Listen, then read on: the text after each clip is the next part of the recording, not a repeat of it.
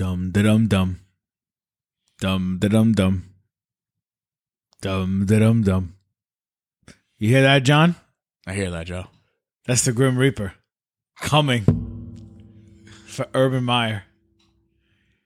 Struck on December 15th, December 16th, in the middle of the night, like Jack the Ripper in late Victorian England. Urban's gone.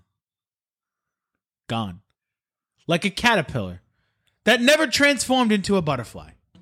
Gone. First coaching casualty of the 2021 season. We are going to cover that in detail today. We're also going to cover COVID, something we've steered away from on this podcast, but it's about time that we talk about it and how it's ravaging the NFL and sports alike. And what the ramifications are for some of the. It seems like it's hitting some pretty important teams Yeah, it is. at a really, really bad time. So we're going to cover that. And then we're going to go over week 14 and a couple of different teams on how their games have impacted. The Cardinals, what's next for them? No DeAndre Hopkins for the rest of the regular season. And the division is not on lock. What does that mean for them? We're also going to talk about the San Francisco 49ers and the Cincinnati Bengals and what that overtime thriller means for both teams with four games to play. And then finally, we are going to get back to our fantasy sleepers and busts. The injury bug for the fantasy sleepers and busts has come back. Our curse is alive and well as two, two people we picked this week, both Elijah Moore and Lamar Jackson, were hurt or got hurt during a game or were put on IR before the version even played. So we're going to try to buck that trend. And then our game picks, where John is falling behind in a race like the tortoise and the hare. And I am the tortoise. The slow and steady one wins the race, John. Slow and steady one wins the race. We got that and a lot coming up for you. Next on Perfect Spiral. Spencer, hit that mother of a tape. Play to win the game. Touchdown! Can't wait. We are back. Joe's in a really, really good mood today. I, what would wouldn't you be? Well, you got a hair. Let's set the tone. You got a haircut. You called me. You got a haircut. You were buying chapstick. What Would, did I? wouldn't you be happy if you were me? I would be. We were just we were talking. The fantasy group chat was going off yesterday about Urban Meyer. Well, today's a happy day. I have renewed hope. I have renewed faith We have dog barking in the background. in what was a tumultuous 2021 football season. Probably the most difficult season I've ever endured as a fan. Way, way worse than last year. Way worse than last year. it was definitely worse. Way worse than last year. Folks, my name is Joe Miglio, and I have my co host in front of me, John McCarthy. John, how are you on this Thursday evening? I'm much better than I was last week. I'm very happy to hear. Last week was very bad. I mean, I'm still coughing, everybody, a little bit, but I'm That's not okay. okay. We are nine days away from the day that Christ was born. And we have so much to go over today. We are here at number episode number 42, guys. 4 2. But before we get into anything, I just want to let you know comment, review, subscribe on any of the podcast platforms you are listening to us, whether it's po- uh, well, it's Apple, I was going to say podcast, whether it's Apple, Spotify, Google, Pandora, Deezer, Stitcher, or Buzzsprout, we are on all platforms. Please review and subscribe and talk to us. I was talking to some Jaguar fans today in a Twitter Spaces for the first time. That was fun. We were talking about some Jaguar. That was, that was really nice. I enjoyed that very much. That was interesting. John, before we start today, we did not get an opportunity to ex- express our condolences for Demaryius Thomas and the uh, insanely, um, you know, Tragic. tragic is a great word situation that struck him and his family last week before the games were played. After we did our podcast last week, just want to express our condolences to the Thomas family, uh, to the Denver Broncos organization, um, and to anybody else who knew Demaryius as a family member or a friend. Gone too soon at 33. Way too soon. Um, Demaryius was a fine, fine player for the Denver Broncos. Uh, also played for teams like the New England Patriots and the and the New York Jets. Um, but he was known as a Bronco. Uh, I believe he was part of that Super Bowl winning team with Peyton Manning. He had the touchdown winning catch in overtime against the Steelers from Tebow. Yep. Um, so Demaryius Thomas had a fine career. Uh, the Broncos honored his memory well by manhandling the Lions on Sunday uh, at Mile High, thirty-eight to ten. Uh, John, any any words for Demaryius Thomas? Anything you remember about Demaryius Thomas's career? So first of all, Demaryius Thomas was an absolute beast, right? Like there was, I think he had like five straight fourteen hundred yard seasons or something. His numbers are off the charts for those four years he was with Peyton Manning. Um, but what's amazing about Demaryius Thomas and what was so great to see the outpouring of was just just how much people respected him as a person and how much people liked him. Um, Yeah, I mean, it was it was it was it was interesting because you know, I remember firmly that I refused to draft him in fantasy. I refused to draft him in fantasy football because I just didn't think he was a good fantasy player. But the reality of the situation is he was a good he was a good pro. Yeah, he was a good, person. pro. Upstanding guy. Everybody talked about him, how much of a good person that he was. You know, um, but obviously our expresses our condolences go out to the family of Demaryius Thomas and the friends and everybody um, that we can. So with that being put aside, it is time to talk about the man, the myth, the legend oh boy, of Urban Meyer. John, we're going to talk about this for a little bit because there's a lot of things that need to be said here. A lot of things that need to be said. I cannot remember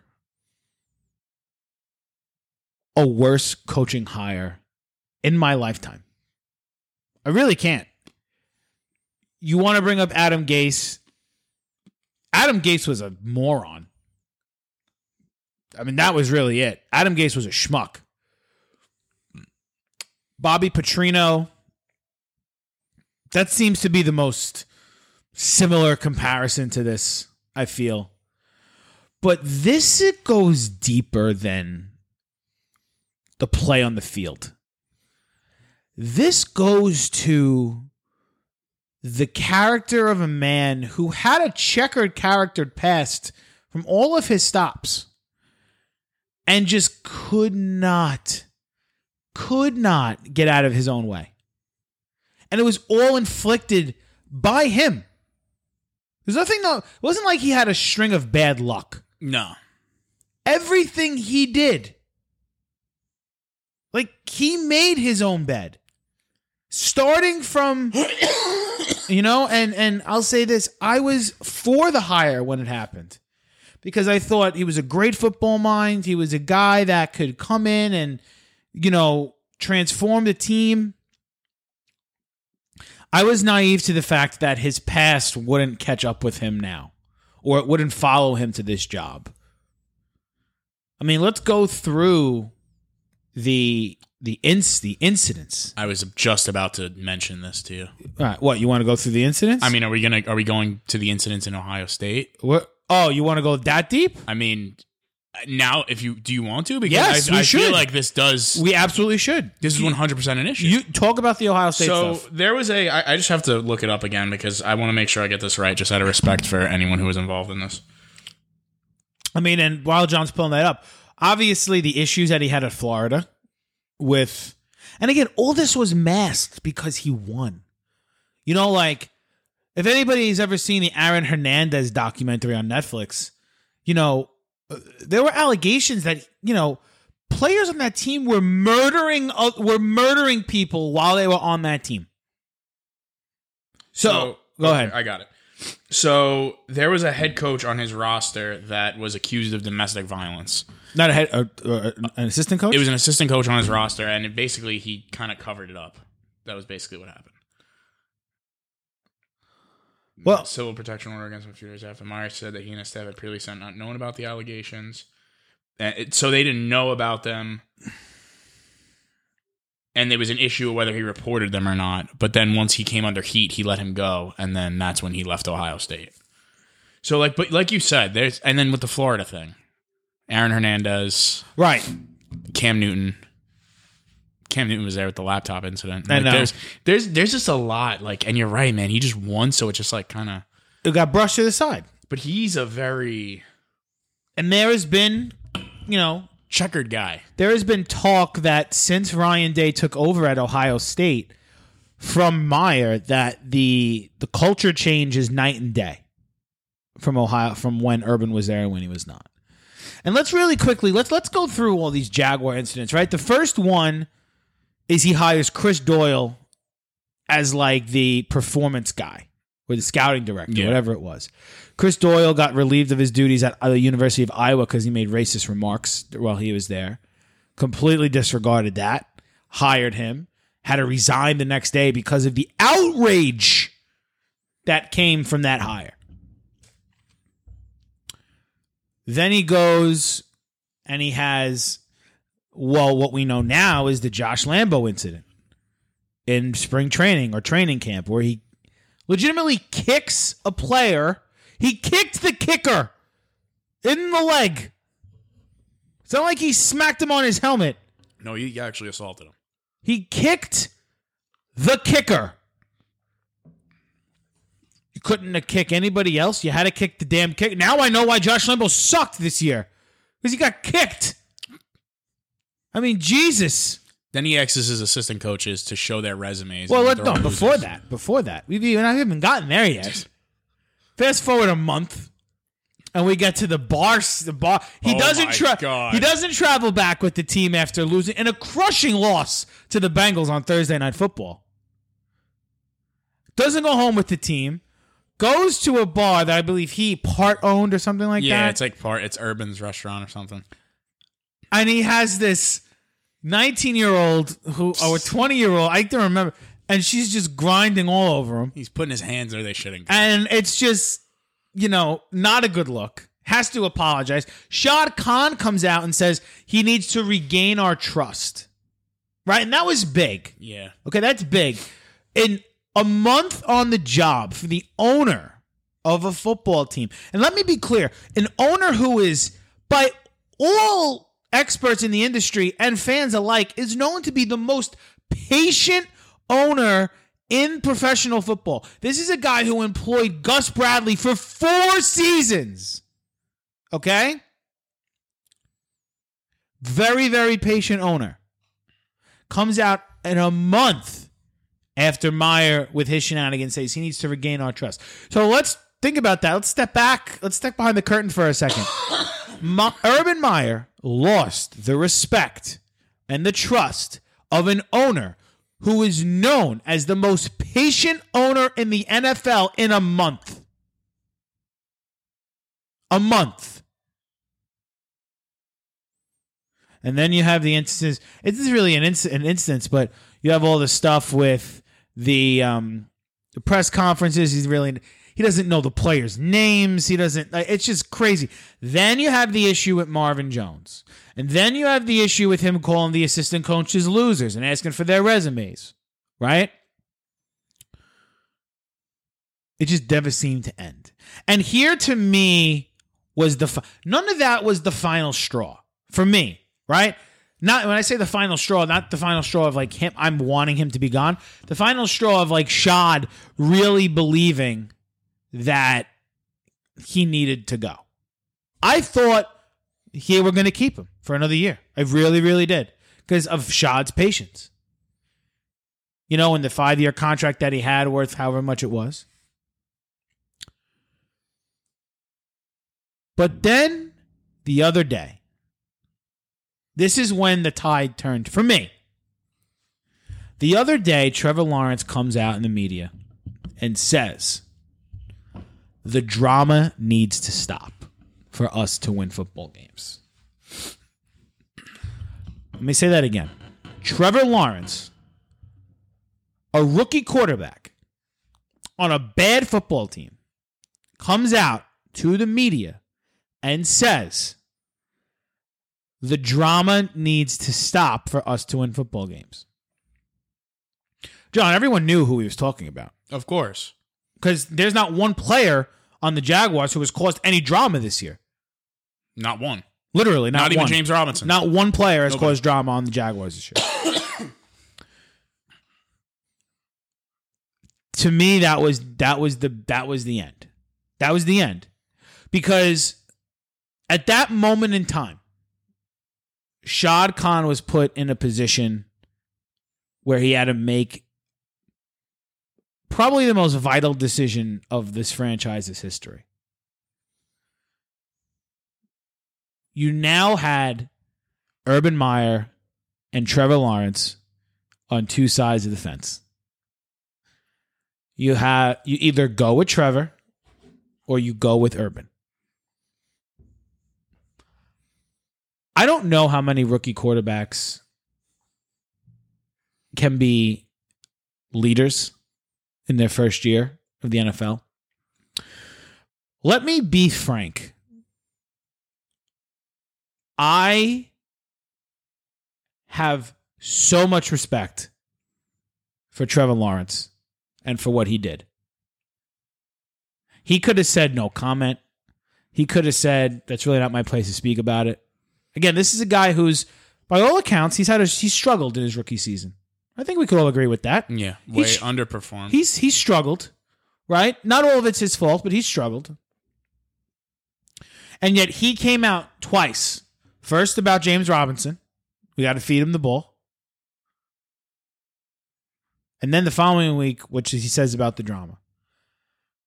If your rookie quarterback comes out and says that, knowing full well that the national media is going to get attention of that, they know who he's talking about, and he's okay with it. That's a leader, people. But you know what it is too. You know, you know what I think it boils down to, Joe, with this team. They just literally they didn't see Urban Meyer as anything in that organization. Because he he could have listen, he could have come out weeks ago and said this, but now he was just like, I'm done. Well, he's done. Like it's over now. And you know it's what, time for though? you to go. I am, and if you're if you're a Jaguar fan listening to this today, I'm going to tell you now. I have never been more confident in the direction of this franchise than I was that than I was yesterday when Trevor said that. That guy gets it. He knows what it takes to win. And he knows what has to be done. So I'm cool with T Law. I'm good. And Shad, and you know it's funny too, after after Lauren says that, like literally a half hour later, the story about Lambo comes out. Yeah. Half hour later. And Shad finally put his hand in the sand and said enough is enough. Urban was just, you know what's crazy, man? Like he just, when they hired him, right? I was like, you know, like we were both excited, right? Like, let's be Yeah, honest. I was. watching him in college, and you're like, Urban Meyer's a Florida legend. He's coming to Jacksonville. Trevor Lawrence, like this is it. Everyone wanted Urban Meyer in the NFL. People, listen. Everyone now, if you want to have revisionist history and not go look at articles from maybe four or five years ago, how bad everyone wanted Urban Meyer in the NFL, just like they want Lincoln Riley in the NFL. Yeah. everyone wanted him. He didn't want to do it. Then he finally said, "All right, this is the right situation for me." Right. The thing about Urban Meyer, though, he is the worst body language guy I've ever seen in my life. Joe, he looked like he was just not engaged in the I game know. at all. Like, and, and it was like, you know what, man? Like, I don't know if you're just standing there. Do you know that your headset's on? Was his headset even on? Like, he just looked very like there was no energy from him. There was no excitement from him. And it was just like weird. Like, you don't see him and Trevor Lawrence really like kind of Vibing. vibing. Like you didn't see him vibing with any players, any coaches. Like players, like kind of like They were like making fun of him almost on the sidelines. Remember that time when they were smacking his ass when they won? Yeah. And they were like joking around with him, and he's like, you know, he's weird. Then the stupid little weird handshake with Mike Vrabel last week. It just, I don't know, man. But who do listen? Enough about Urban. Where do you want to go from here? Like, what? Who is the guy that you really want? Well, I there's, mean- a, there's a nice short list. Well, listen, I I, I just want to I want to I, I want to I want to go back to this for, for I want to just you know finish the oh, Okay, okay. the conversation here. This team now is in a very interesting situation.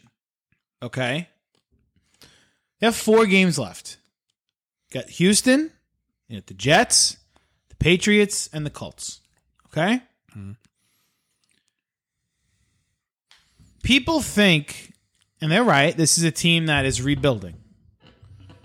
But the way this team's played over the past month of the season does not indicate the talent they have on the offensive side of the football. They have talent on the offensive side of the football. It is there. It has just not been displayed. And I fully believe now that the the performance of this team had something to do with the way they felt about their head coach. They just didn't want to play for him. They did not want to play for him. And I think you're going to get a renewed charge from this team on Sunday. I do. I really, really believe That'd so. be nice. If they can beat the Texans and beat the Jets, which let's be honest, even before Urban got fired, which was entirely possible. But now it feels like it's even more possible that he's gone, that they could win those two games. Not saying they will, but they can. Right? Hmm. If they could win those two games, I think it's going to show potential free agents that this team is not as far away as everyone thinks they are. I, I that I I think, and people are wrestling with that, right? Do you, especially fans, like, do you want to lose out and guarantee yourself a top two pick because then you get Thibodeaux or Hutchinson, or do you want to try to win a couple of games and still have a top ten pick, but maybe grab somebody in the top ten? I want to win games. I've always wanted to win games. This team needs to start seeing some W's in the win column, especially for that young quarterback. Yeah. They need to see some W's in the win column. So let them try to win a couple of games, and it may attract some guys to come here. Seventy million, do- seventy-seven million in cap space. 77 million in cap space. Now, let's get to your question. Who's on the short list of guys that they could hire? Let's get the obvious one out of the way. Right? Doug Pederson. Clearly, Super Bowl winning head coach. He's been out of football for a year. Got fired by the Eagles after the 2020 season. Yes. Um, last year was really a mess in Philly, but besides that, he was pretty good there. He's an obvious candidate Yeah. to me, anyway. I think he's up there. Another obvious candidate to me, Jim Caldwell. Been out of the league for a little while, but if you want a guy who has a calming presence and somebody who could right the ship quickly, I think Jim Caldwell's your guy. Okay. Then you have those are the two guys I think that have had head coaching experience that I would go after. The rest of the guys I'm going to name are would be well as actually one other guy that has head coaching experience that I would that they're going to interview. Don't know how I feel about it. That's Josh McDaniels. Yeah, of course. Everyone interviews him every year. That's that's the other one. Don't know how I feel about Josh McDaniels, but we'll see. Then you have the three guys I think that are or the four guys that are looking to be first time head coaches. Um and I've always said I think a team that is a win now team should hire a coach and they're looking for a coach should hire a coach who has experience and who's won before. If you're an up and coming team and you have young pieces, you want a coach to grow with you. Very much a la Sean McVay with the Rams a couple of years back. Yeah. You know? Kyle Shanahan with the 49ers. Brandon Staley with the Chargers. Right. Yeah. Same same idea. First guy I'm going to give you is a guy who I don't think they should hire, and that's Brian Daboll. Okay? Brian Daboll is the offensive coordinator for the Bills. He was a hot commodity last year, almost got that Charger job. And then went back to. But Brian Daboll is a guy who does not like to run the football. And the Jaguars' best offensive player right now is James Robinson. So just by that alone, he's out for me. Then you have Kellen Moore, the offensive coordinator for the Cowboys. I don't know how much I like that one either. Kellen Moore is going to be a hot commodity in this league. And he will be hired as a head coach sooner rather than later. But I'm telling you, and I said this on the Twitter spaces before, I think Kellen Moore has a very, very Josh McDaniels esque vibe to him around the first time around he's going to be a coach. Yes, I agree with you. So, I agree with you 100 percent with that. so I think he needs a little bit more seasoning. So I would stay away from him as well. Then you have Eric Bieniemy, who has been good, but has clearly not been as dynamic as an offensive coordinator as he was a couple of years ago. So I don't know what his realistic chances are. John, me and you talked about it in the offseason. There was some people that think that he doesn't interview very well. Yeah, that was the big rumor, right? That he wasn't So-. I don't know if the deal is there. You saved the best one for last, though. Who am I going to mention last? Byron Leftwich. There's a reason I mentioned Byron Leftwich for last. Byron Leftwich is a guy who, if you do not know, Byron Leftwich was drafted seventh overall by the Jacksonville Jaguars in 2003 out of the quarterback of Marshall.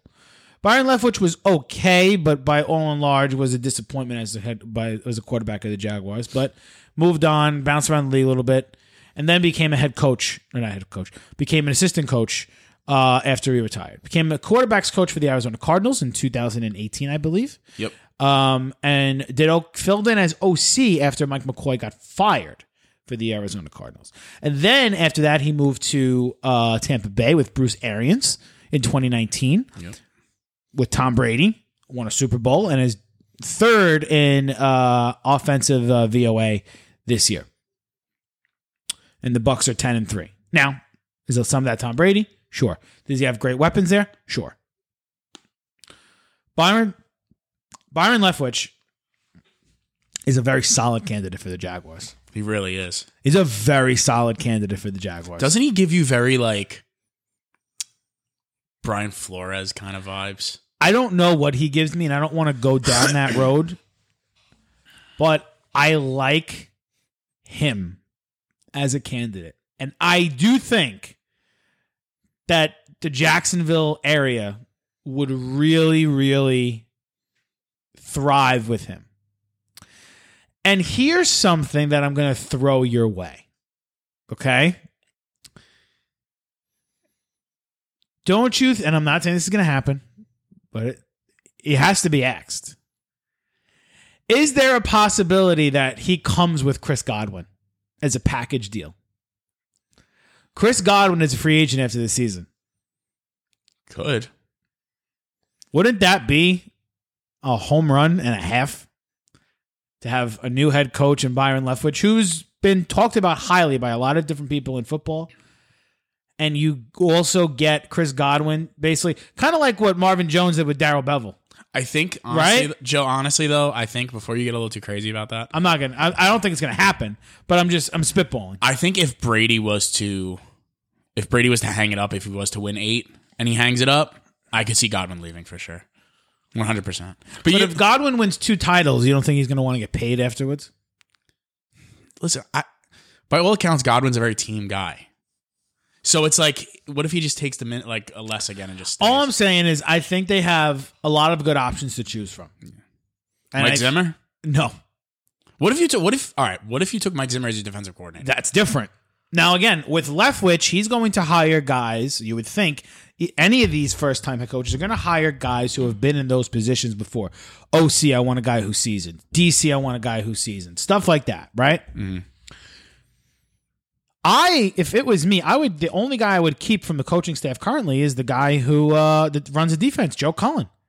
The Jaguars' defense has been worlds better since the beginning of the season under Joe Cullen. But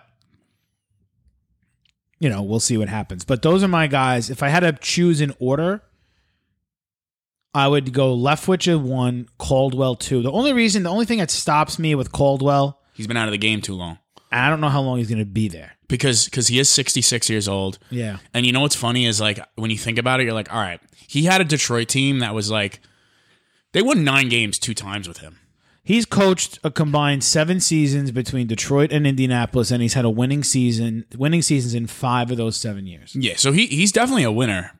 Um, the only thing that concerns me, like you said, one, how long would he be there? Two, has he been out of the game too long, a la Mike McCarthy, where it's like you come back and you're a little lost. You know, like are you hip to what's going on in the league? Like have you been paying attention? I saw people floating out Tony Dungy, which is like hilarious. Tony Dungy already denied that he would be taking the job. like that's But. Tony Dungy did give a public endorsement to Jim Caldwell. Well, yeah, I think a lot of people are going to, but there's another name that I heard today, really quick before I let you go. Sorry, everybody, the cough is still here. Um, I was watching on ESPN, and Marcus Spears said it. Okay. He said Wink Martindale, defensive coordinator for the No. Ravens. No. No. I don't think they need a defensive coach. No. Okay, all right, good. We need an offensive minded guy, please. Yeah, Please. Be great. Be wonderful. But I am excited. I'm now I'm so excited to go to the game in two weeks at MetLife. there you go. Can't wait. But John, let me ask you, what do you think about this whole thing? Well, I mean, from from beginning to end, what do you think? Because this was a complete disaster. It was honestly one of the worst hirings Is it the worst hire in NFL history? It might be. It might be. It just might be. I mean, just because of how disengaged he was from like day one, it just seemed something seemed off. Like everything seemed right leading up to it. Right, like he's doing all the videos. Like we're gonna be in the weight room. We're gonna be doing this. We're gonna be doing that. Live it. Own it. Bah bah bah. You know the whole thing. Right. Yeah. And then you get to the game, and it's just like I said it to I said it to the group chat. It's like when say you like apply for a job, right? Say you apply for a job working in an office as like a banker, but you've never went to school to be a banker. Right. It's like you just don't know. Like he just looked so Lost. lost, like a deer in the headlights. And then when he made that comment that like, oh, everyone's like playing Alabama every week, it's like, dude, did you watch any NFL football? Like, do you realize just how different the game is from college? It's a totally different game. Like, it's like he was just so confused. I, I don't know how someone goes into somebody I'm- with a football mind like that goes into his, an NFL season so confused. I'm gonna tell you something, man. As a you know how big of a fan I am. Obviously, yes. Okay. I am I am I am a self-proclaimed I'm I'm a super fan, okay? I was so disengaged with this team this year because of him. takes a lot for someone like me to be disengaged with the, my football team. You have to push me to limits that like I, I was just so done with them. I was so done. And then like in the beginning of the season, like the free agent moves, you you were on it where you were just kind of like, oh, none of these really make much sense. There was like one that you liked was a Shaq Griffin. Shaq Griffin is, has been a fucking fantastic. Yeah, you loved you loved that signing, but other ones you were just like, all right, maybe it means something. Like you were trying to like read between the lines of each one to be like, all right, Urban's got a plan here, and like you're trying to figure They it out. They signed a and- lot of like depth guys Yeah, who they wanted to play three downs, who aren't three down guys. And listen, Roy Robertson Harris is a nice player, right? Mm-hmm. He could be a really good rotational piece. Malcolm Brown's a nice player. Jamal Agnew is a very nice player, right? Shaq Griffin was the only surefire starter that they get they that they that they got in free agency. yeah. You know? It was just a weird. It was just a weird thing. I don't know. But again, my point being, if they could just win a couple of games here and they could then sell, because again, John, it's still an attractive job. it's the most attractive job in football. It's still an attract. You have seventy plus million dollars in cap space. You have Trevor Lawrence as your quarterback On a You're rookie in the- contract. on a rookie contract. You're in the state of Florida with no income tax, and you're getting a brand new practice facility built by Shad Khan that's over costing about two hundred million dollars. So they have things that attract people to come play for them. and a possible top five pick. Right. And a very patient owner who's willing to let you kind of do what you want. The last thing I want to say before we move on about this is if they keep Trent Baalke, I might burn that stadium to the ground. Trent Baalke also needs to go. Needs to go. I don't even know who's a GM that's available. Ed Dodds, part of the Colts organization. Get me Ed Dodds. That's who I want. Heard it here first. Joe knows. Ed Dodds. Now, with that being over, John, COVID's a bitch, huh? Yeah, we uh we've been trying to avoid this, just like we've been trying to avoid COVID. Um, but dude, the whole league's got the whole league has it, and I think it, it might not have hit anybody worse than the Cleveland Browns. It's crazy, right? They need that game. I mean, even today, Ronnie Harrison just got placed on the COVID list, former Yep. Jaguar, got placed on the COVID list.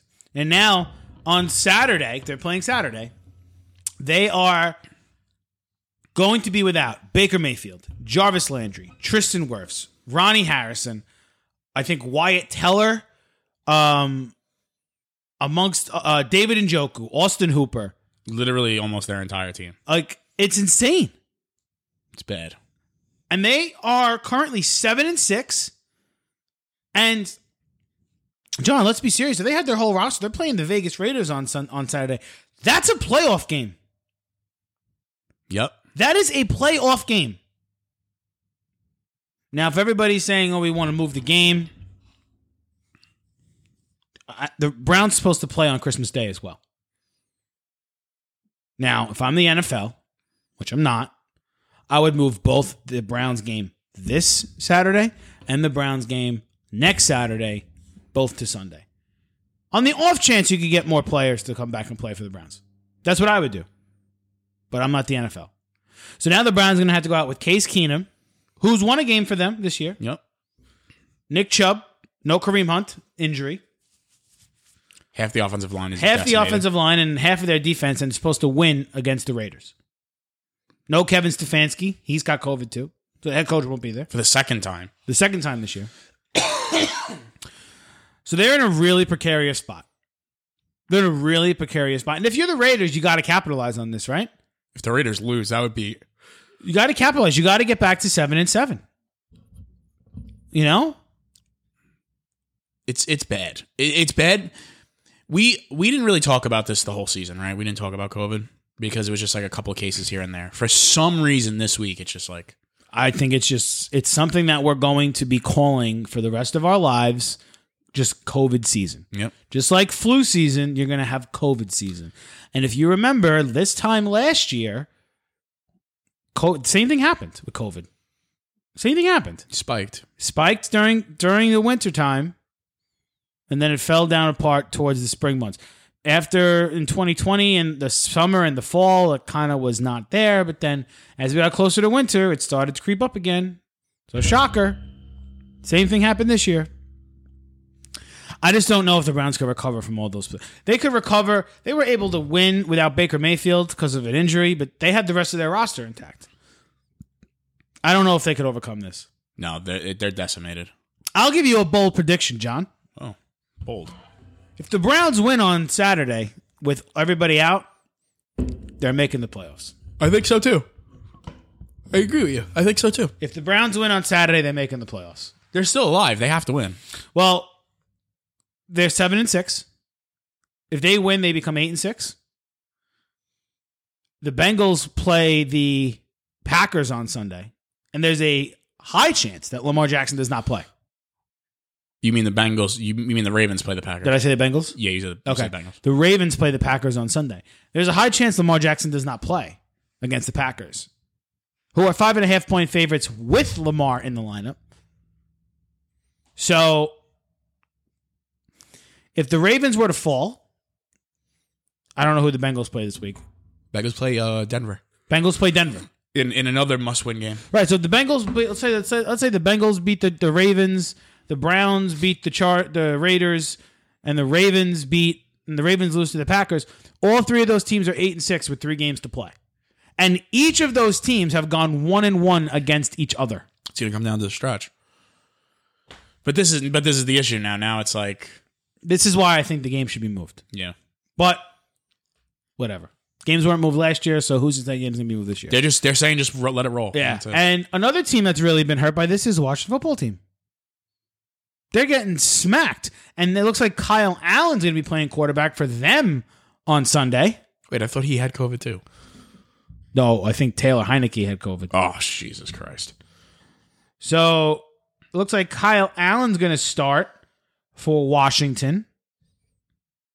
And they have a big game as well. And they're playing, they have a huge game against the Eagles in Philly on Sunday. Yeah, yeah. which it's a, is a game where the loser, you know, maybe out of the uh, playoff picture altogether. You know, And then I just saw on alert tonight. What's his name? Chris Jones out tonight. COVID. COVID. Chris Jones not playing for the Chiefs. COVID. In a huge game in the AFC West showdown tonight. Huge game. Tyler Lockett. It's just all over the NFL right now. So, COVID will impact how the playoffs shake out. COVID will impact fantasy football playoffs. That's Big, for sure. big time. Yeah. So, you know, if you don't have a, a deep team, maybe in trouble. Why didn't Cooper Kupp get COVID? Wow, you just you're just wishing wishing death upon my wife. I just I was just looking at her lineup, hoping that somebody would get COVID, and then it would be contagious. You better hope throughout Justin line. Herbert just doesn't do anything tonight. What if he comes up COVID positive tonight? Then I think you're happy. Yeah. I don't think it's gonna happen though. Nah, I think he's. I mean, at this point, I think they play. I like, but wait. Here's my whole thing. When do they test these guys? I think they get tested every day or every other day.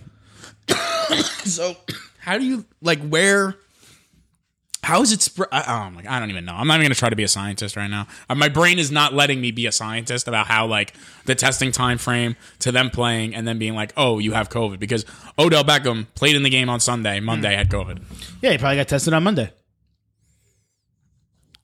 but then he was playing Sunday, so he like already gave it to somebody else. Maybe.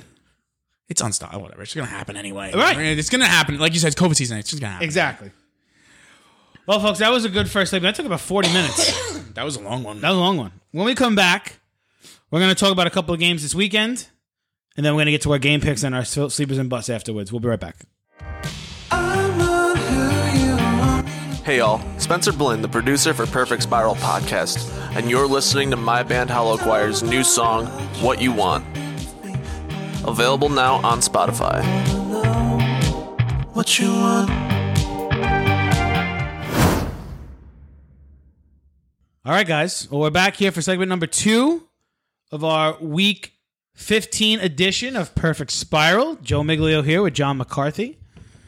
And we are going to break down a couple of games from this past week. First game we're going to break down is going to be the one that was played on Monday night between the Arizona Cardinals and the Los Angeles Rams. Now, I have gotten on the I got on the Rams last week. Um Quite a bit. couple two weeks ago actually um for not playing up to their potential they did on sunday on monday they did so without jalen ramsey who was out for covid Tyler Higbee. tyler Higbee, who was out for covid Darrell Henderson. who was out for covid Who else?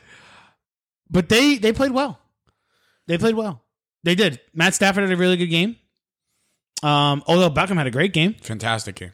Cooper Kupp was just a machine Uh, Open on every fucking. literally a play. machine um and their defense held kyler murray in check Aaron Donald was an absolute force. So yes, he was, uh, and he ha- helped cause a couple of holding penalties late in that game that took some plays away from what the Cardinals were trying to do in that last drive.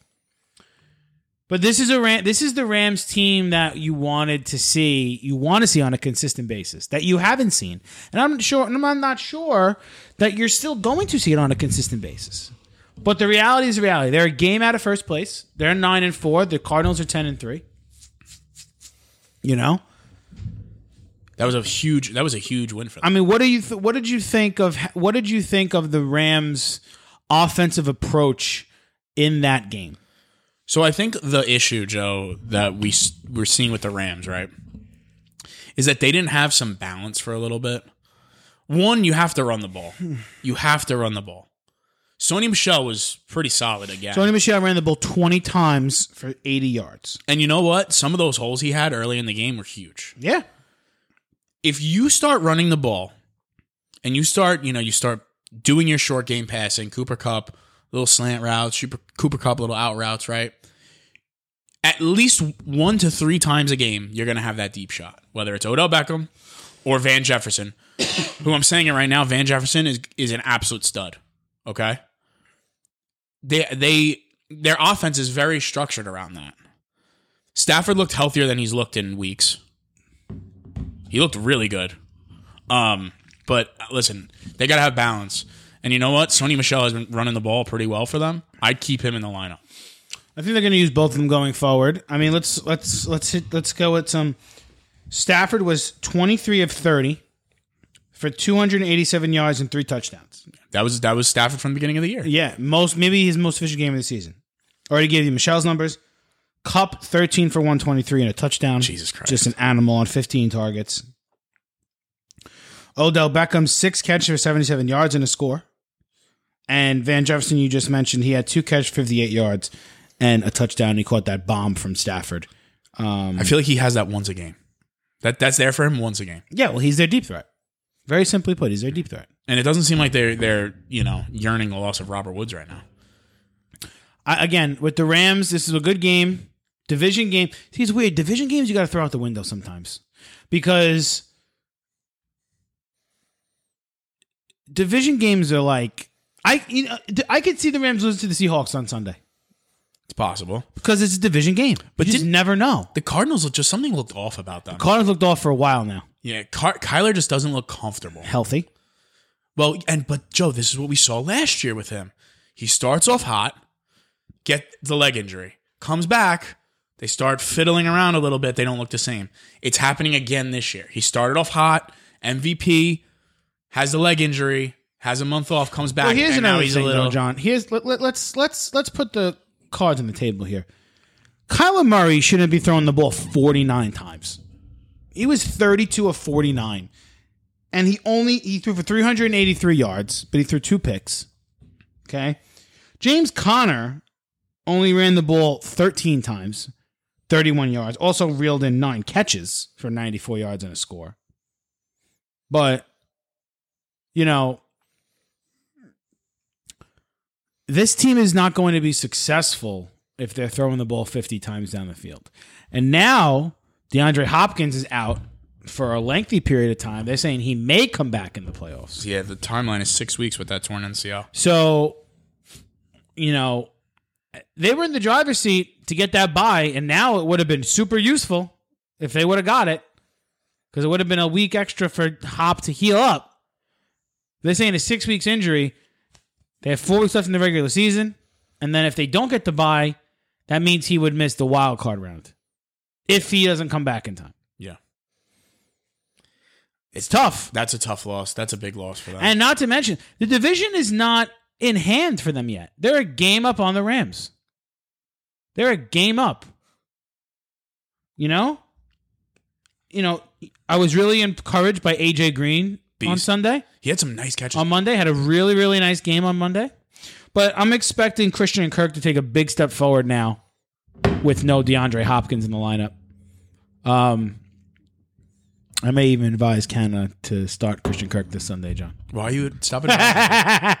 no, I'm not. Joe's on Joe's on bye week, so he's advising other teams. Oh, to I'm start lo- players. loving this. It's great. No, but they listen. They look a little out of sorts. They got to get going. Losing Hopkins does not help. Now, They're I gonna will chase say the Evans Cardinals get a reprieve this Sunday. They play the Lions.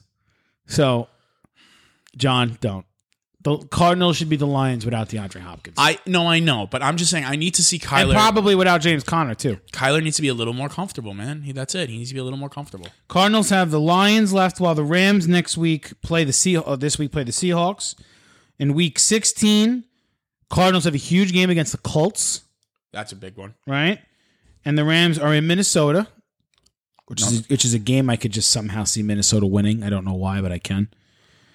Then the Cardinals play the Cowboys, week 17, which is not an easy Not game easy. either No. for both teams.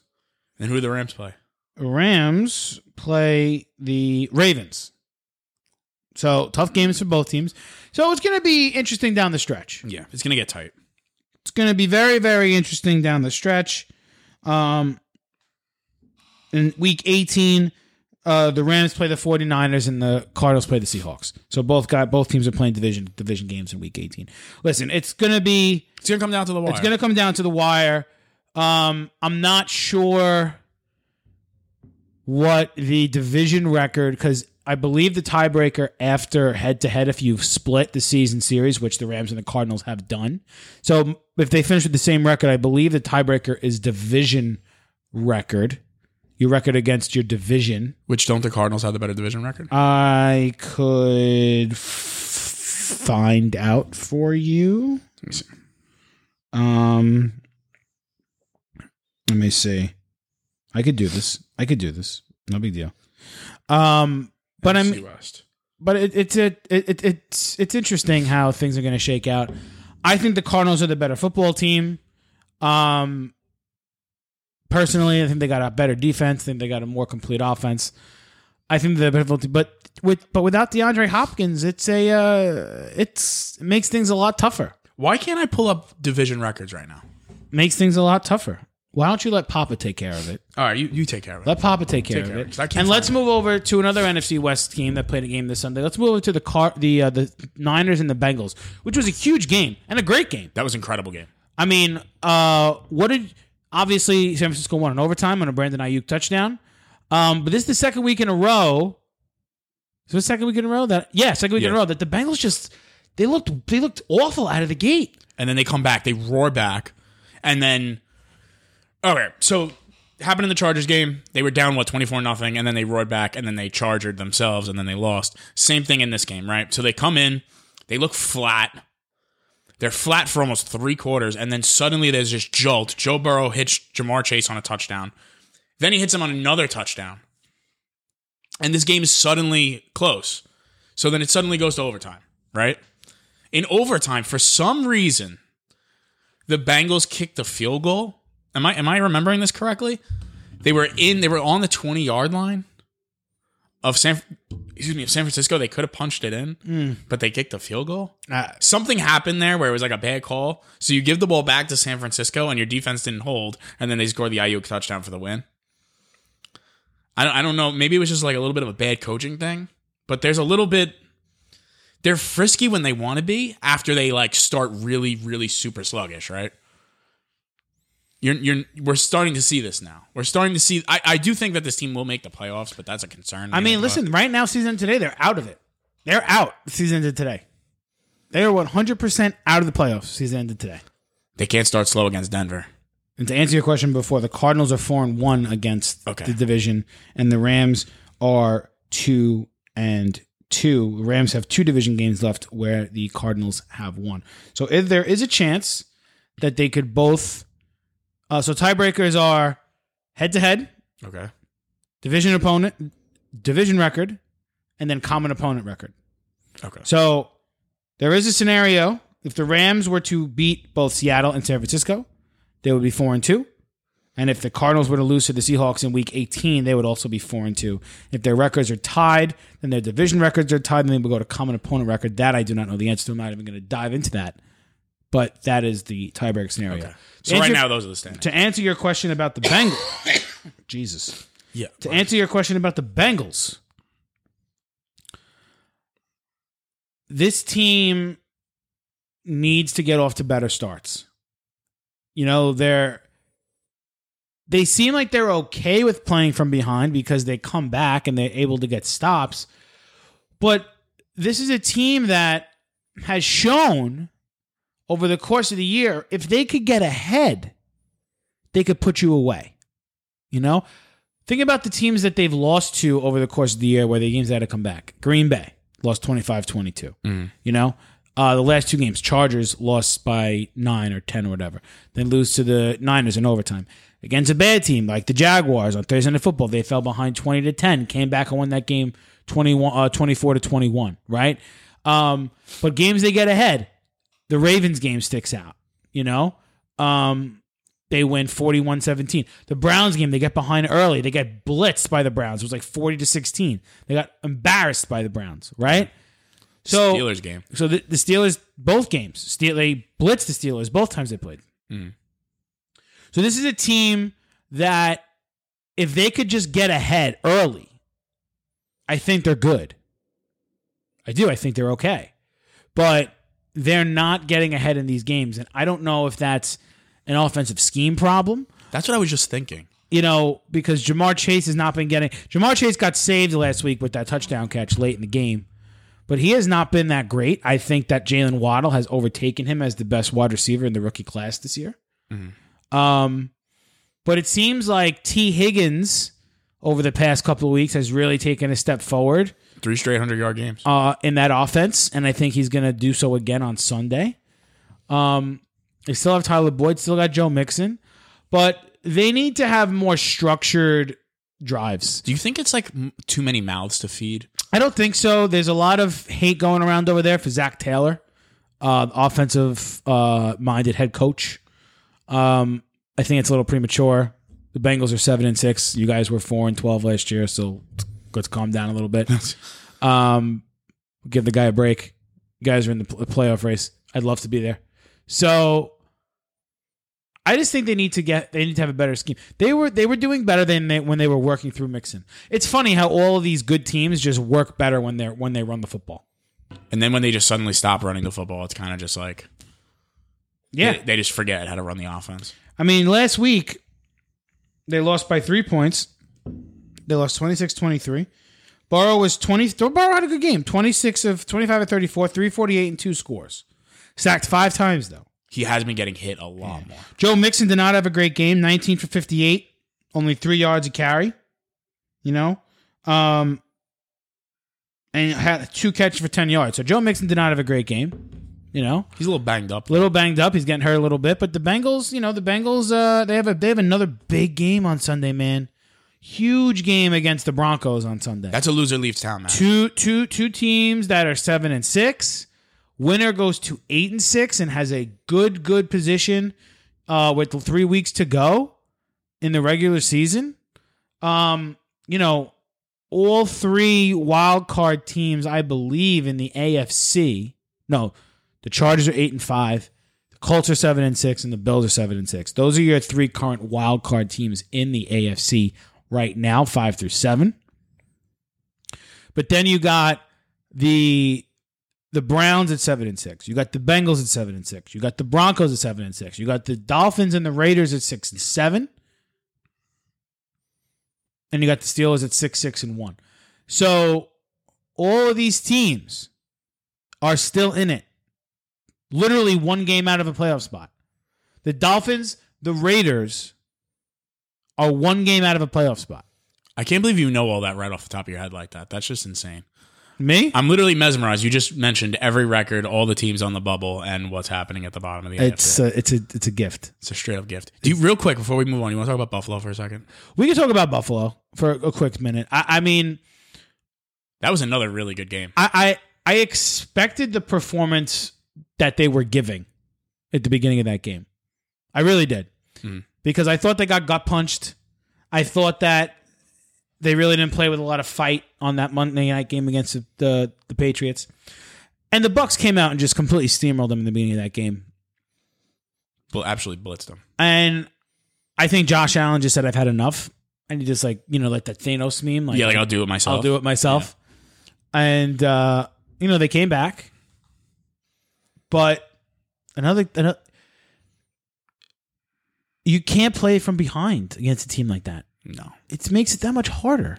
And then you know what's funny is now they, they started to run the ball with Josh Allen, and like then he hurts his foot, and it's like, uh, like he's their only source of offense. Sometimes, sometimes, John, teams just can't get out of their own way in certain seasons, and I feel like for the Bills that this year is that like Yeah. they just can't get out of their own way. it's like not meant to be for them this year. You know, yeah, just get like that Some, like you just get that vibe from it. It's just like you know what, like all right, you might make the playoffs, but it's just and it's sad because they're a really talented football team. I know, you know, and you know what scares me about them, Joe. You know what really scares me, and I just thought of this. I feel like they're gonna turn into the Ravens for us, Oh God. where it's just like, all right, what is it? I feel like Bills fans would love to be the Ravens, though. I don't know why. I would love to be the Ravens as a aren't they- Jaguars fan. Yeah, but aren't they trending in that direction of like, well, what are we? well, they have a very similar type of quarterback. Yeah, and like a similar type of offense and like a similar type of everything where it's just like you shouldn't be losing these games. I Listen- mean, granted, you played against Tampa and that's you played against Tom and that's that, but As a fan, as a fan, and you're a Viking fan, I'm a Jaguar fan, fans of two struggling franchises. As a fan, don't you just want your team to have a chance year in and year out? of course, but at the same time, it's like You want to be in the mix. you want to be in the mix. But when you're in the mix for so long and nothing comes of it, And and that's and that's where my team comes in, where we were in the mix for so long and nothing happens. Right. It's almost kind of like, like frustration. the sets in. frustration sets in, and it's like, all right, well, where is our reset button? Where is our what is our identity? What are we? Because I don't think Buffalo has an identity. Right, but I don't also think they're there yet. No, but I'm just like, They're not at a point where like, okay, let's blow it up. no, no, no, not at all. Listen, they'll be competitive for the next three or four years, but it'll be this. It'll be like, all right, you're going to beat a a top three team, but then you're going to lose to Jacksonville. Because now that we're looking back on Buffalo, right? Doesn't that Jacksonville loss actually mean something? Of course it does. Sticks we- out like listen, a sore thumb. We thought it was just an aberration. All right, bad game, whatever. Jacksonville just caught them sleeping. Jacksonville just outplayed them that game. Buffalo hasn't looked right for half the year, and you go through their schedule, right? They haven't really beaten quality opponents.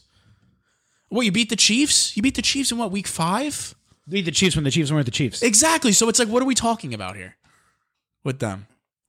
I don't know. I'm just like, there's something off about that team, and I'm not. I can't figure it out because I, I feel the same way about the Ravens. It's like well, I'm watching them, and I want to figure out what it is, and I can't figure it out. They it- they just don't look like they don't look like a huge Super Bowl threat. No. And we came into the season saying, you know what, man? Top of the AFC, man, it's Buffalo's to lose. It's Buffalo's to lose. Well, they've lost it. No, they did now, but like for that's what we said. We said it's Buffalo's to lose, and then what happened? I They mean, look, it. you look at this. You know, look, we're in the middle, towards the end of December. You look at the top of the AFC, and it's the same familiar faces we're used to seeing: the Chiefs, the Patriots, and uh, you know the Titans are all there, sitting pretty. You know, um, Listen, I think they can make some noise in the playoffs if they get their wild card. listen, if they get hot, they're as good as anyone. But We they got to get it right. We haven't seen it yet. They got to get it right. But that's going to do it for week 15. When we come back, we will do our normal segment of fantasy sleepers and busts and our game picks. And then we will let you know if we're doing a Christmas episode or not. oh, we're gonna decide that like live. We're going to decide it live. Okay. All right. We'll be right back. Transition. Forgot the word for a second. All right, John, we're back here. All right. We are back. Wait. So real quick, I, I was just thinking about something. Talk to me. Fantasy sleepers and busts. Yeah. Are we still? We should still do those in the playoffs. I mean, everybody's lineup's kind of. I, I was just thinking about that. I mean, how do we want to? Do you want to do something different? Why don't we do like who's going to be the top performer? Ooh, we want to change up. Let's a little change bit. it up a little bit. Let's do let's do top performer. So you want to do okay? You you pick one guy, I pick one guy. position or just overall? Just overall, you're one top performer. oh God. Okay. That's. I just switched up on Joe. We need to spice it up a little call bit. me So, call me by surprise a little bit. So you Top for. How about this? How about we do? You Want to have some fun? Let's right. have some fun. let's do it. Fun. Let's pick top rusher for tonight's game. okay. Top receiver for tonight's game. Okay. Okay. And who's gonna have a better, you know, let's just we'll do we'll do tonight's game by itself, and then we'll do the games for the rest of the week. Get a little bit a little bit of both. Let's do it. All right. All Let's right. go. So who do you think is gonna have a better game tonight passing the ball? Mahomes or Herbert?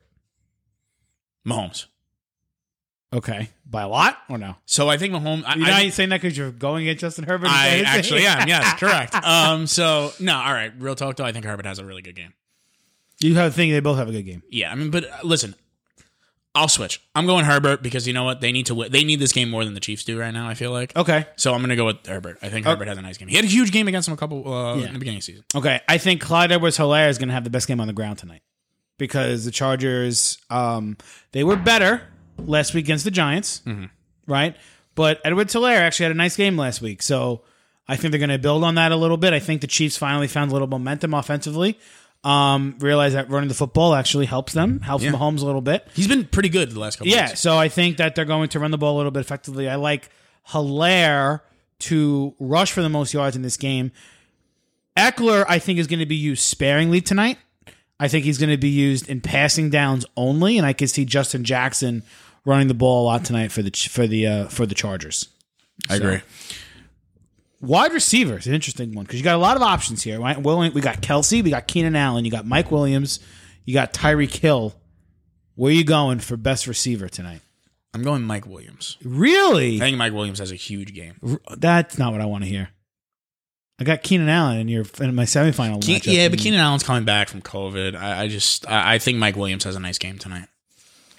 A couple tutties, Maybe one. one tutty. Can I get a score prediction from you for tonight's game? 23-20.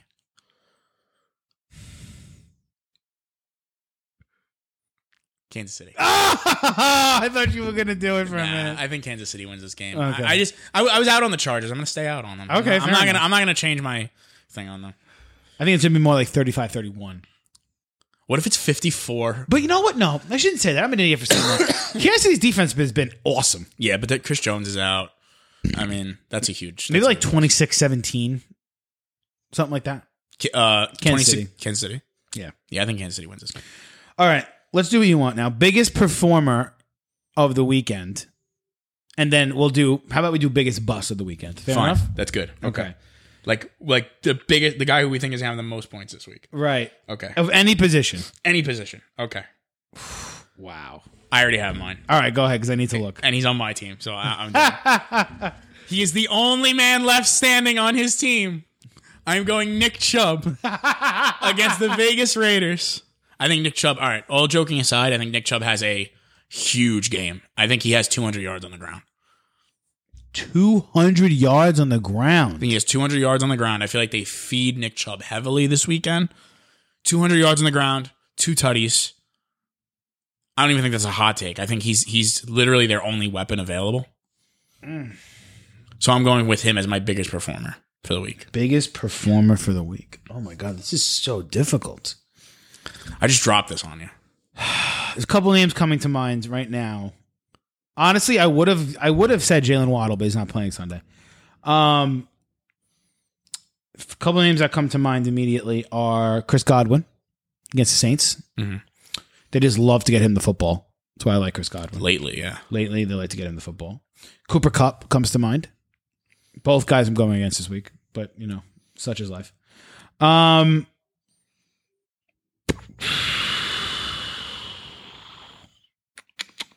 wow, this is really difficult.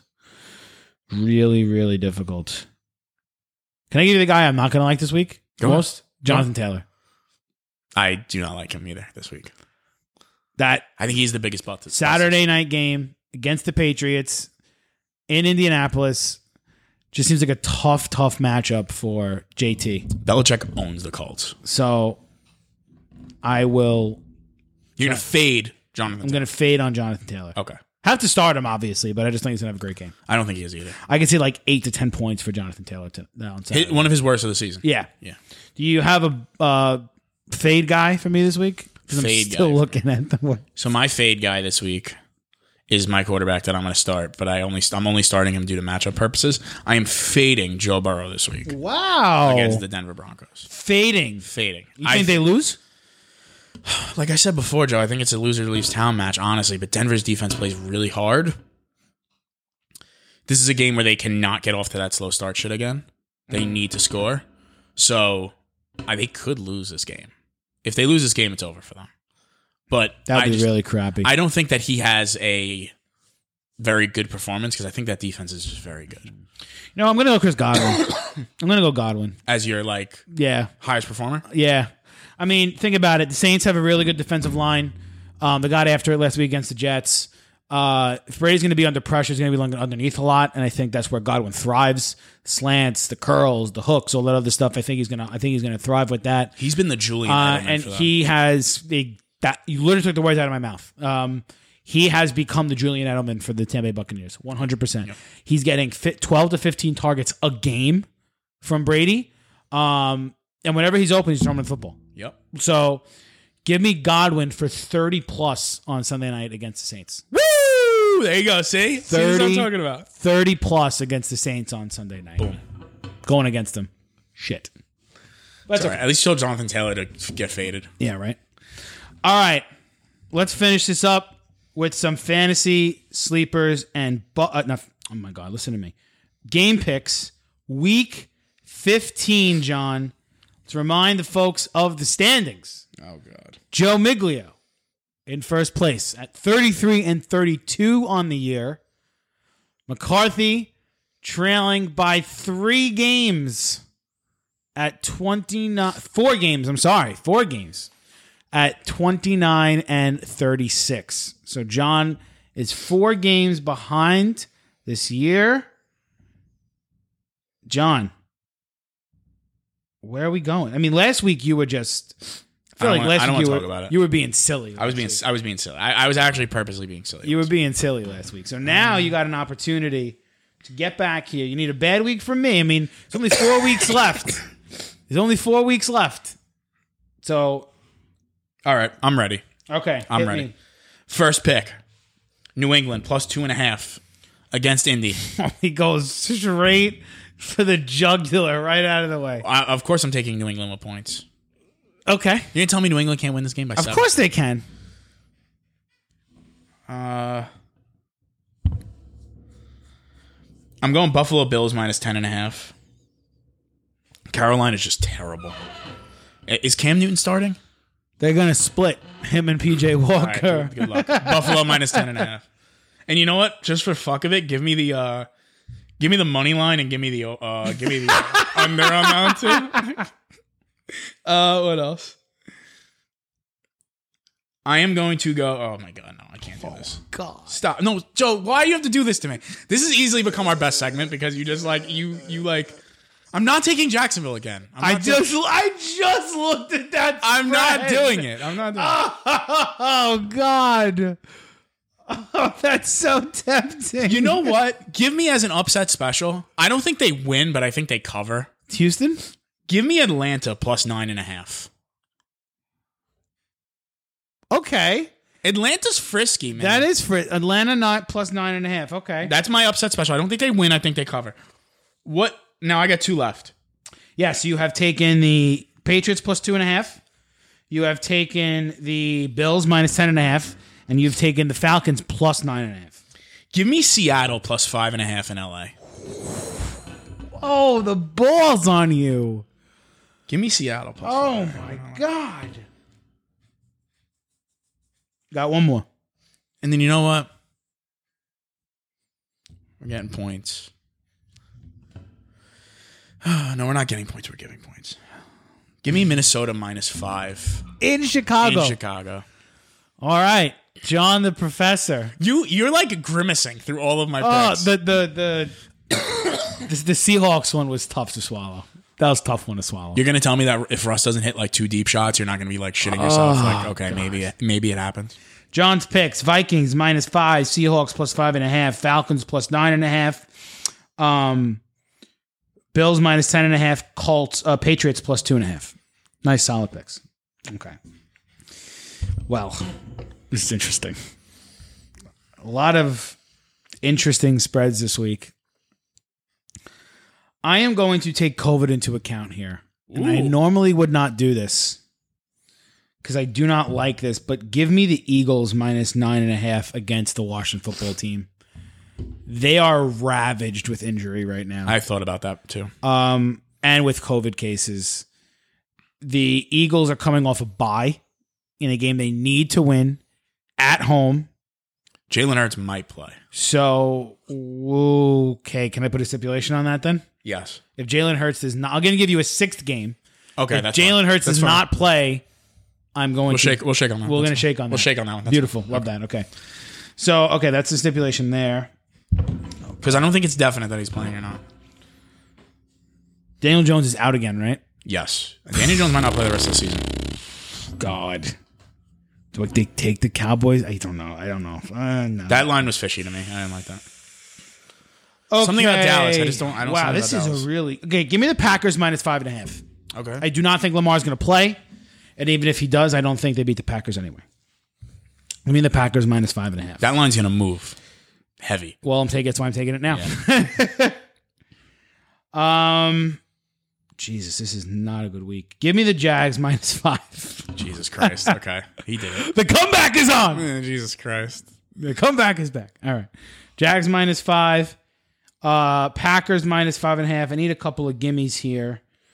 Um, There really isn't a gimme on that list. Like Tampa, you would think at minus eleven was a gimme. I don't like that. I don't like that either. The Saints. The Saints always play them tough. Y- For some reason, yes, in the regular. Saints season. always play them tough. Um,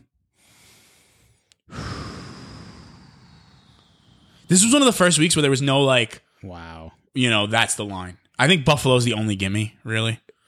Personally, You think Buffalo's the only gimme? yeah, because how many points is Carolina going to put up?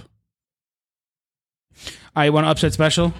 Give me the Steelers plus one at home against the against the Titans. Okay, Was not impressed with how the Titans played last week against the Jaguars, even though they won twenty to nothing. The Jaguars were lifeless on offense. Then the Tennessee's offense did not impress me at all. And I think they're going against, a better defense this week. Um, last week, Pittsburgh got gashed by Dalvin Cook. The Titans do not have Derrick Henry back there. They have D'Onta Foreman and Dontrell Hilliard. So I will take my chances with the Steelers in a must-win game for the Steelers at home against the Titans. Give me the Steelers plus one. Um, give me. Is this your sixth game? This is my. F- so I took the Eagles, I took the Jags, I took the Packers, and I took the Steelers. Steelers. This is my fifth. Okay. And I'm going to give you a contingent sixth Okay. as well. Um, Jesus, Mary and Joseph. Okay. This is really not. This is not a fun experience here. Um, Just take New England with me. fine. Sold. Take New England with you. Plus two and a half. Um, and then for my contingent, I am going to take. Fuck it, I'm going to do it. Take me the Cowboys minus ten and a half. Giants are a bad football team. You're gonna regret that one. Think so? I'm, I'm telling you right now. That's my contingent. Yeah, because that, that that something something is not something with Dallas does not jive for me right now. You're very, very animated about it. Yeah, that. there's something off, man. There's something. uh, did you see Jerry came out and he was like, Yeah, but the Giants are putrid. I know, but like, what if they play Dallas tough? They it can, Why would they play Dallas tough? What indication have you gotten they're going to play Dallas tough? Dallas might let it happen. That's the problem. Well, if, when yeah, if Dallas is up thirty to nothing and they lose and they beat them thirty to fifteen, they still win by they still cover by ten. They were up eighteen. Not listen. Washington's a better football team than the Giants, right? yes. Okay, and they were up twenty four to six, and they ended up winning by by seven, three, seven. Yeah. So, like, I see. I, I see what you mean. Maybe I'm Uh, just hating on Dallas. yeah, give me the as my contingent. Okay. So, all right, John. Last piece of business. Are we doing Oh, yeah, a we- show? Are we doing a show next week?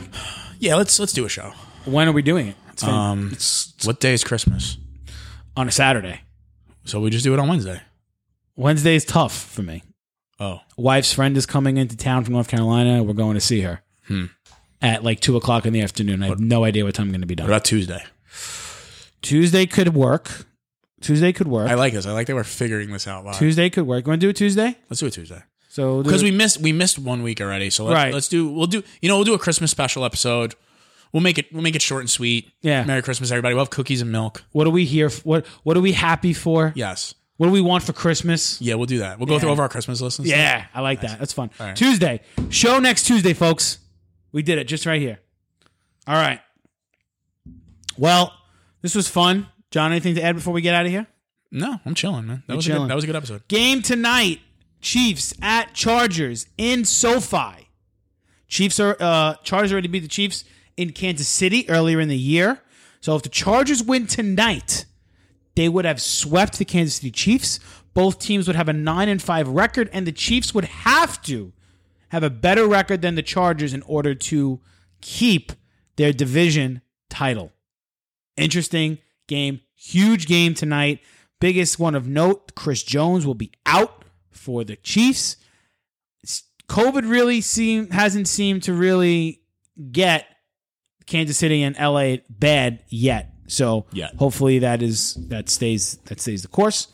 But big game tonight, and don't forget there is a couple of games on Saturday. We got Browns Raiders and Patriots Colts, and then you have your Sunday slate. Sunday night is Bucs Saints. Monday night is Vikings Bears. Let's go. So Almost a playoff push, Joe. almost a playoff push. We're almost there. Fantasy playoffs this weekend. Good luck to everybody. Good luck Most to you, Joe. especially my wife. Thank you, John. Joe, I listen. I am I am in a listen. I want my wife to win because then that means one of us will be guaranteed to bring home some money. But you know what's unfortunate? I I like my path. Can we can we talk about this for three and a half seconds? I mean, if you play me, you're going to lose. It's not gonna happen, Joe. You're going to lose if you play me. It's not happening. It's going to happen. Joe, I'm sorry. I'm not scared of your team. My team I'm is better you. than yours from top to bottom. Joe. You can't even say it's not. Listen, Do you want to compare this really you, fast? You want to go? Listen, we're going. You. We're just about to go, but now you got me all riled up. Okay, I'm, first of all, I'm the Bel- Bill Belichick of fantasy football. That's fine. Okay. You're gonna tell me. Let's let's let's let's go. Okay, here's your you got Joe Burrow, okay? Nick Chubb, All right. My dude, you're starting Rashad Penny this week. Okay? You got Tyreek Hill, Amari Cooper, George Kittle, nice. George Kittle, Amari, and Tyreek Hill is a nice little combo. And Julio Jones, who you just picked up off the street.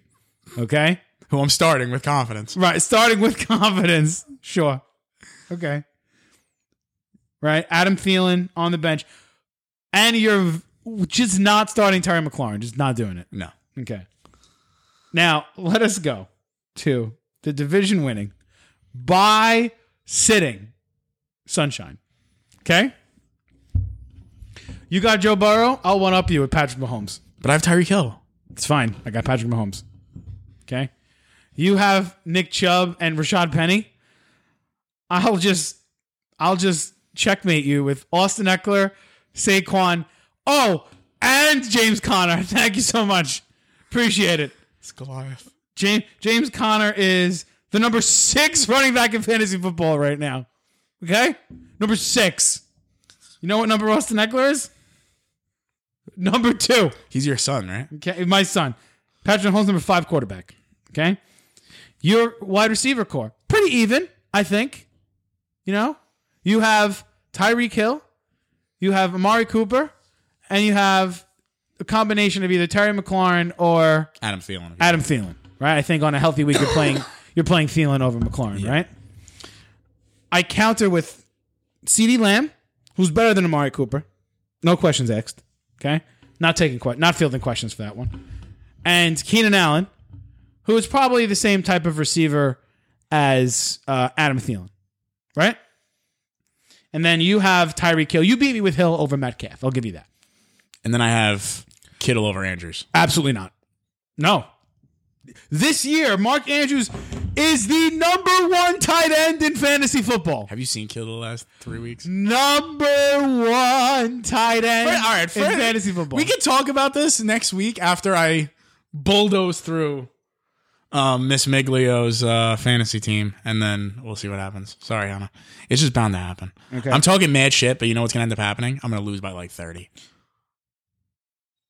And next week, I already picked up Chargers defense playing the Houston Texans. Because I dropped them. Well, I'm oh. an idiot. There you go. It was a bonehead move by me. Checkmate, bro. I also got the Packers if all the Browns guys keep staying in protocol. Do you still have the Browns defense? No, I dropped them. They were the mainstay. Well, sometimes you gotta you gotta you gotta evolve. Okay. We'll have an update next week. We'll talk next week. Spider Man tonight? I'm going Friday. When are you going? Tonight. Good luck. Just give me a number, one to ten. That's it. I, that's all. I told you I would. I told you I'd text you a number. Fantastic. Folks, if you're seeing Spider Man, have fun. If you're watching football, have fun. If you're doing anything, have fun. We'll see you guys next week.